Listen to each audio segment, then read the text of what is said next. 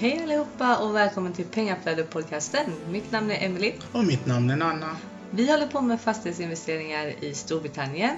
Och den här podden kommer handla om just detta och vi kommer varje vecka ta upp relevanta ämnen och intervjua personer som vi finner inspirerande. Hej! Hej! Hur är det? Det är bra. Själv då? Jo då. Ny vecka. Mm, Det är varmt idag. det är det. Så vi spelar in och går och badar. Ja, det är tanken. Mm. Vi tänkte det faktiskt. Vad har vi gjort denna veckan älskling? Förutom eh, all research och sådana saker. Vi har gjort något viktigt denna veckan. Pratat med revisorn och avslutat bokslutet.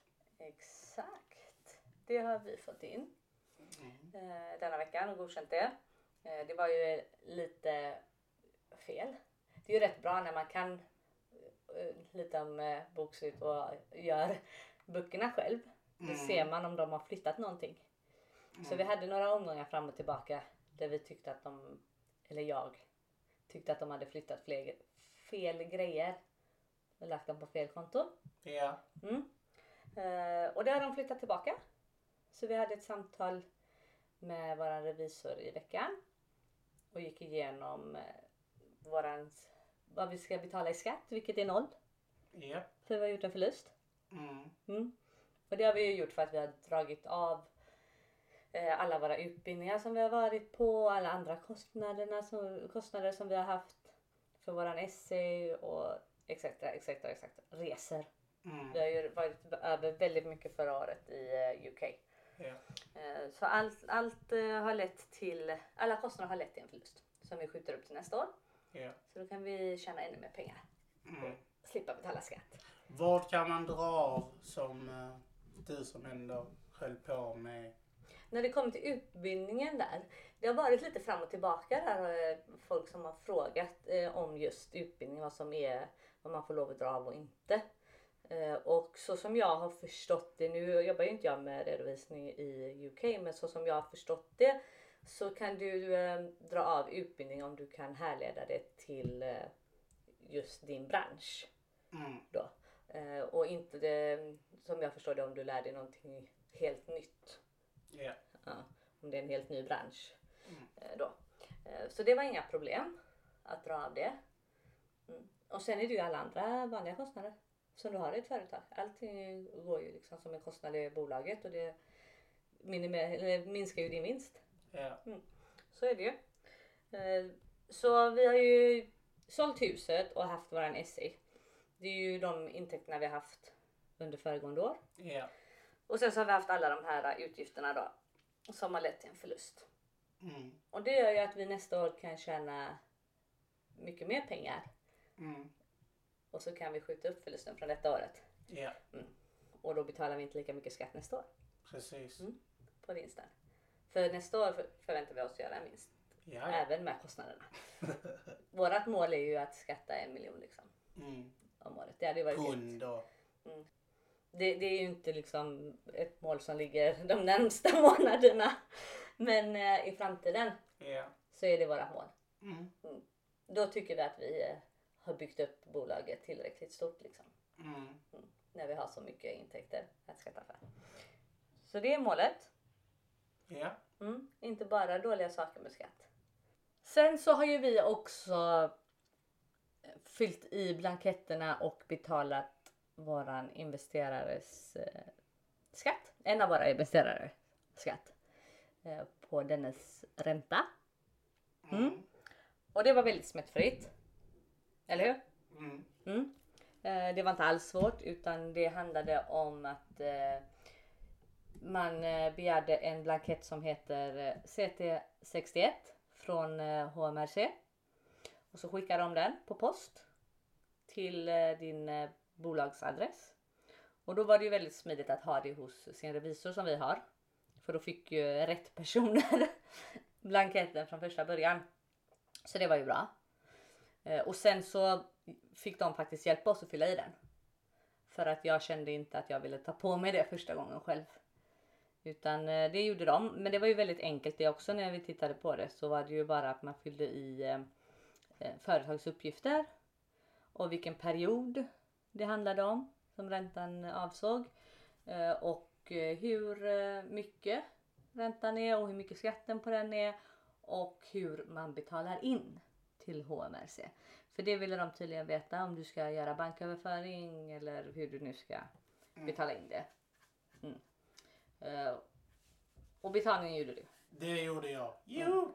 Jag har ju varit en gammal kassör hos eh, Rädda Barnen Rosengård ju. Så den biten kan ju debit, kredit och betala in till människor. Ja, du har många dolda talanger älskling. Mm. Som du inte delar med dig av. Ibland. Mm, klok man. Nej men så det um, har vi gjort och fixat. Eh, och det är den första blanketten som man gör. Eh, inte svårare än så. Den skickades in digitalt. Det fixade våra revisor, revisorer. Eller revisorassistenten var det nog som fixade. Eh, och sen så hade vi en blankett som heter R43. Som vi fick lära ladda ner och skicka till eh, våran investerare. Så den fyllde i sina uppgifter på denna blanketten och signerade den. Och sen skulle den skickas med snigelpost då, till HMRC. Eh, Så att det får in hans uppgifter helt enkelt. Att det är han som har betalat den summan och sådär. Mm. Mm. Ehm, och sen så har vi kanske en blankett till. Vi ska kolla upp det denna veckan. För jag kom på sen häromdagen att um, våran gamla revisor som har gått i pension sa att det finns en blankett som heter R185 som vi ska fylla i och ge till investeraren. Ungefär som en kontrolluppgift. Och det har vi inte gjort och det är ingenting som våran revisor nu har sagt någonting om. Så det får vi mejla och fråga om. Om vi behöver göra en sån Mm. också eller om det räcker med de två blanketterna vi har gjort. Så det kan vi uppdatera nästa gång när vi har fått svar på det. Men eh, om ni har eh, den här processen på G så fråga eran revisor om de tre blanketterna CT61, R43 och R185. Mm. Och våran eh, investerare som vi nu har betalat räntan till är svensk, bosatt i Sverige. Är denna investeraren. Så det handlar liksom om en svensk medborgare, folkbokförd här. Hur blir det med skatten? Blir det dubbelbeskattning då? Nej, inte som det är idag. Är det ju inte dubbelbeskattning. Vi vet inte efter Brexit. Mm. Det får man ju hålla koll på sen eh, framöver. Men jag skulle kunna tänka mig att det inte blir någon dubbelbeskattning då heller. Eh, det kanske blir någon, eh, någon procentsats eller sådär, någon spärr eller så. Men det får man ju hålla koll på. Idag så betalar du ju eh, den sven- är du folkbokförd i Sverige så betalar du ju den svenska skattesatsen. Mm. Sen kan du ju avdrag med det du har betalat i UK. Mm. Så om han har betalat 20% i UK så får han ju det avdraget här i Sverige då. På de, när han betalar resterande. Mm. Eh, och det är ju därför han behöver ha underlag Ja. för att visa Skatteverket. Vår revisor rekommenderar ju att vi... Sedan sa ju våran revisor att vi ska betala räntesatsen årligen och inte kvartalsvis. Mm, vi ska skatta på räntan Mm. årligen ja. Eh, och inte kvartalsvis som vi också har eh, haft eh, samtal om. Eller det ämnet har varit uppe. På olika ställen har vi sett den frågan. Mm. Och eh, hon sa till oss att den processen sköts årligen och inte kvartalsvis. Däremot så fyllde vi ju i på, på blanketten vilket kvartal det gällde som betalningen skulle ske. Om inte jag minns fel. Mm. Men den betalas eh, årligen eh, skatten. Mm. Och vi har ju stora drömmar och stora planer ju. Mhm. Så vi frågar ju våran revisor hur Mm. vi kan eh, strukturera det bra. Och vi har ju frågat din mor som är väldigt kunnig inom det här också. Mm. Och eh, det känns som att det vi har kommit fram till är att det är inte bra att ha, hennes rekommendation var att inte ha ett moderbolag i Sverige på grund av att det kan bli lite komplicerat när du ska ta bolån och sånt. Ja, eh, bolagsstruktur pratade du om att vi pratade med en revisor om Mm. eh, och frågade då om vi skulle skaffa ehm, för vi planerar ju nu, eh, eller vi tittar nu på att eh, skapa ett bolag här i Sverige. Mm. Mm. Och eh, då hade vi väl, eh, pratade vi lite om att kanske sälja det engelska bolaget till det svenska bolaget. Så det svenska blir moderbolag. Eh, och det är ju lite på grund av med utdelning och sådär att man kan plocka ut utdelning mellan bolagen och så. Eh, men eh, då sa ju hon att om det är ett svenskt moderbolag så kommer antagligen långivarna i England inte ge så bra villkor. Mm. Så då får man ju väl i sådana fall om man nu tycker att det är en, en, ett intressant sätt att göra så borde man väl kanske kolla vad, eh, vad för lån man kan få från den svenska sidan Precis. över till UK i sådana fall. Eh, men eh, hon tyckte inte ur lånesynvinkel tyckte hon inte att det var ett käckt sätt att göra för att ländersen eller långivarna kommer inte tycka att det är så bra. Mm. Mm. Ja, och så, så pratar vi om JV eh, som bolag och sånt eftersom att vi har hållit på ju nu här och skissat fram avtalet fram och tillbaks Mm. med dem från London då. Och eh, nu eh, kom vi fram till när vi diskuterade med henne att det kanske inte är så bra att ha det ägt bolagsvis. Så att de kommer in med sitt bolag och vi kommer in med vårt bolag. Ja, För att vi ska ju aldrig gå in med våra bolag. Nej, Det har vi ju sagt från första början. Mm. Att vi ska inte äga det nya bolaget med våra bolag. nej. Det sa ju vi från allra första början. Och det var ju, den, det samtalet hade vi för länge sedan, eller i vintras med våran eh, dåvarande revisor innan han gick i pension. Mm. Eh, och han sa ju också det att eh, äg det privat så det inte påverkar ert befintliga bolag Precis. överhuvudtaget. Men det som hon tillade nu var ju att om vi i framtiden skulle sälja det här bolaget. För det här, vi ska ju bygga upp en hel affärsrörelse i det här bolaget. Mm. Eh, och det får ju ett värde i sig så vi kanske kommer sälja av bolaget för att det ger en så pass bra vinst i framtiden. Eh, och då för att göra det på enklast sätt så är det bäst om man äger det, eh, om alla äger det som individuella personer då. Istället för att de går in med sitt företag så 50% ägs av ett företag och 50% ägs av oss som privatpersoner.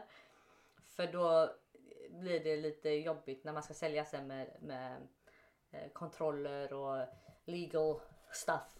Mm. För att säga det på engelska. Ja. Det blir så här, jag har orden på engelska i huvudet så det är svårt att eh, få fram det på svenska nu. Men eh, den som köper vill göra en bakgrundskoll på hela deras bolag Ja. i sådana fall. Eh, och det blir en mycket jobbigare process eh, för deras advokater Ja. mm, för att kunna köpa upp bolaget. Istället för att om vi äger det som privatperson, Privat. fyra pri- privatpersoner så är det mycket lättare för oss att bara sälja av det liksom. Eh, så. så det var ju det. Och sen också att eh, om de äger som bolag så kan ju det, precis som om vi hade ägt från bolag, vilket är anledningen till att vi inte äger det från bolag, så kan ju deras bolag, vad som sker i deras bolag påverkar ju vårt gemensamma bolag. Mm. Mm. Och vad som sker i vårt gemensamma bolag påverkar deras bolag eftersom de äger det med det bolaget. Eh, Så det var det också som hon tyckte att eh, det är en onödig risk för oss eftersom vi går in som privatpersoner. Eh, Så är det som ägare så är det onödigt att de äger som bolag för då får vi ju den risken. Eh, Och vi kan inte kontrollera vad som sker i deras huvudbolag. ja. Så det var ju lite det hon eh, påpekade. Du förklarar så bra. Ja, det vet jag inte, men eh, vi gör vårt bästa för att få fram vad hon sa. Ehm, och sen så pratar hon ju lite grann också med om att just nu som det, som det är upplagt från början så ska ju de sköta management. Mm. Mm. Och då får de en liten extra avgift Mm. eh, för det. För deras management och jag ska ju sköta bokföringen så då kommer jag ju ta betalt lite extra för bokföringen sådär. Men eh, den här, de här delarna som bokföring och management. Eh, det måste vi i vårat avtal väldigt tydligt och detaljerat skriva vad som ingår i de uppgifterna. För om vi sen skulle eh, outsourca detta, anställa någon som sköter till exempel bokföringen eller management, vilket antagligen kommer bli grejen i framtiden Ja. eftersom jag inte vill hålla på med bokföringen. Eh, så när det är tillräckligt stort så kommer vi ju skaffa någon eh, som gör det åt oss. Och samma sak med management. Och då är det väldigt viktigt att vi vet exakt vilka uppgifter som ska outsourcas. Så inte det blir någon diskussion, ah, fast jag gör fortfarande det här eller vi, gör, vi gjorde det men nu har vi lagt till det här och sådär liksom. Så att det inte kommer upp några sådana saker och blir diskussion om det. Mm. Så det sa hon också var väldigt viktigt för vi hade inte skrivit så detaljerat eh, just uppgiftsmässigt på management utan det var mer management och bookkeeping och sen var det bra med det. Mm. Men även liksom bookkeeping, vad, vad ingår i det liksom? Ska jag ha kontakter med revisorn då till exempel? Bara jag? Eller ska vi allihopa ha det eller sådär liksom? Så det kommer ju mer uppgift, mer eh, arbetsuppgifter med det också. Och det var det hon menade på att vi måste skriva ner alla arbetsuppgifter Mm. som kan bli outsourcade. Ska Ja. lägga till. Precis. Så det var det hon, eh, de råden hon hade när det kom till eh, att strukturera ett JV-avtal. Japp. Mm. Så jag hoppas att detta avsnittet har varit väldigt nyttigt. Det kommer ju direkt efter det här avsnittet med Chas. Mm. Som var väldigt intressant tyckte jag. Jag har ju fått mycket meddelande angående det med det avsnittet. Mm. Och nu tänkte vi, ja, men då kan vi passa på och Berätta hur vi har gått tillväga. ja, från en svensk. Invest- ja, en svensk investerares eh, synvinkel. Ja. Precis. Mm. Sen har vi ju släppt några Youtube-klipp. Exakt. Och det kommer mer. Mm. Så gå gärna in och följ vår Youtube-kanal. Gör tummen upp, subscriba, allt det där. Och lämna lite kommentarer vad ni vill höra mer om. Om ni har några frågor. Ja, ni kan mejla oss också om det är några frågor. Ja. Eller hitta oss på Facebook eller Instagram eller vad ni nu vill. Ja. Allting finns nere i show notesen. Och vi kommer uppdatera om vi behöver den här sista blanketten. Mm. Och jag tänkte att vi lär nog göra ett avsnitt om de olika bolagsstrukturen. För det kan vara intressant för eh, er lyssnare. Och har ni mer tips på andra ämnen ni vill att vi ska ta upp så är det bara att skicka in det. Mm. På någon sociala, någon e-mailadress eller sociala mediekanal. Ja.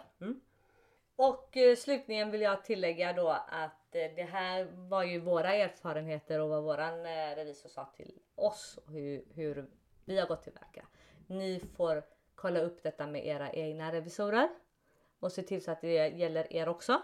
Vi tar inte ansvar för att det gäller er. Vi gör bara rätt från våran synvinkel för det är det enda vi vet. Mm. Så kolla gärna det med era revisorer men nu har ni lite i alla fall att fråga om. Mm. Don't be stressed, invest. Hej hej!